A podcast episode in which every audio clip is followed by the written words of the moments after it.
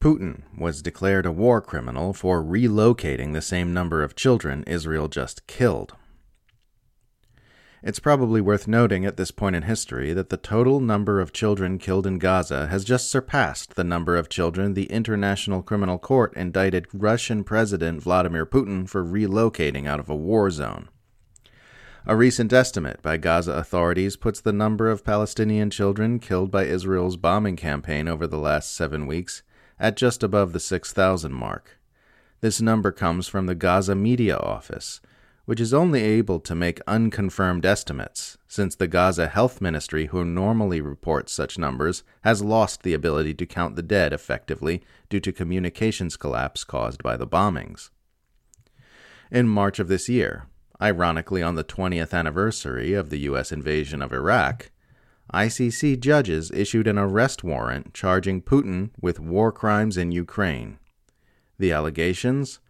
The unlawful deportation of some 6,000 Ukrainian children to a network of re education camps inside Russia. As the Grayzone documented at the time, the ICC charges were based on a Yale HRL report, which is rife with contradictions, plot holes, and the fairly significant conflict of interest of being funded by the U.S. State Department.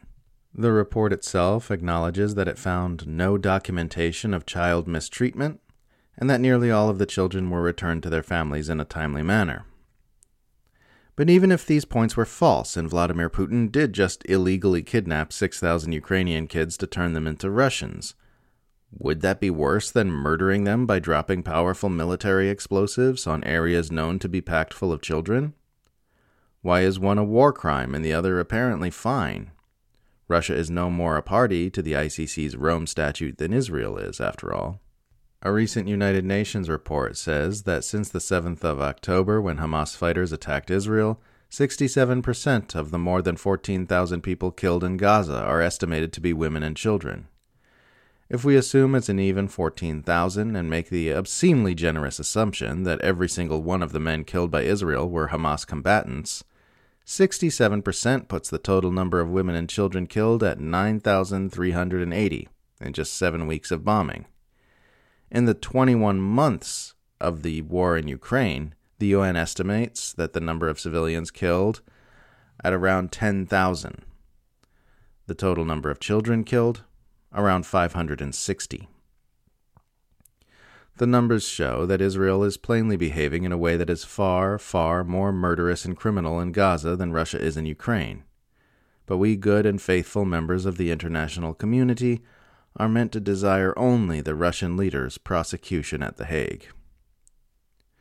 Really, international law does not exist in any meaningful way, which is why powerful governments always just ignore it, while the people who are actually detained by the ICC are always from weaker nations, overwhelmingly African.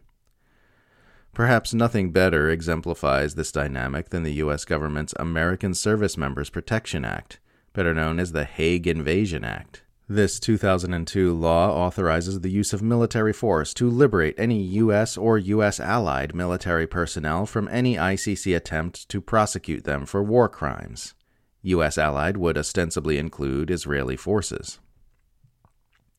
In truth, our world is ruled by tyrants who do whatever they want to do, and their actions are justified by the mass media who function as propagandists for the U.S. centralized power structure. Pundits weep and rend their garments over Russian crimes while defending, minimizing, and obfuscating the far greater crimes of Israel, because Israel is a part of the globe spanning power structure, while Russia is not. I have never been particularly interested in defending the Russian government. What I am interested in is opposing the murderousness of the globe spanning power structure I live under and all the lies, double standards, and hypocrisy used to keep the murders going.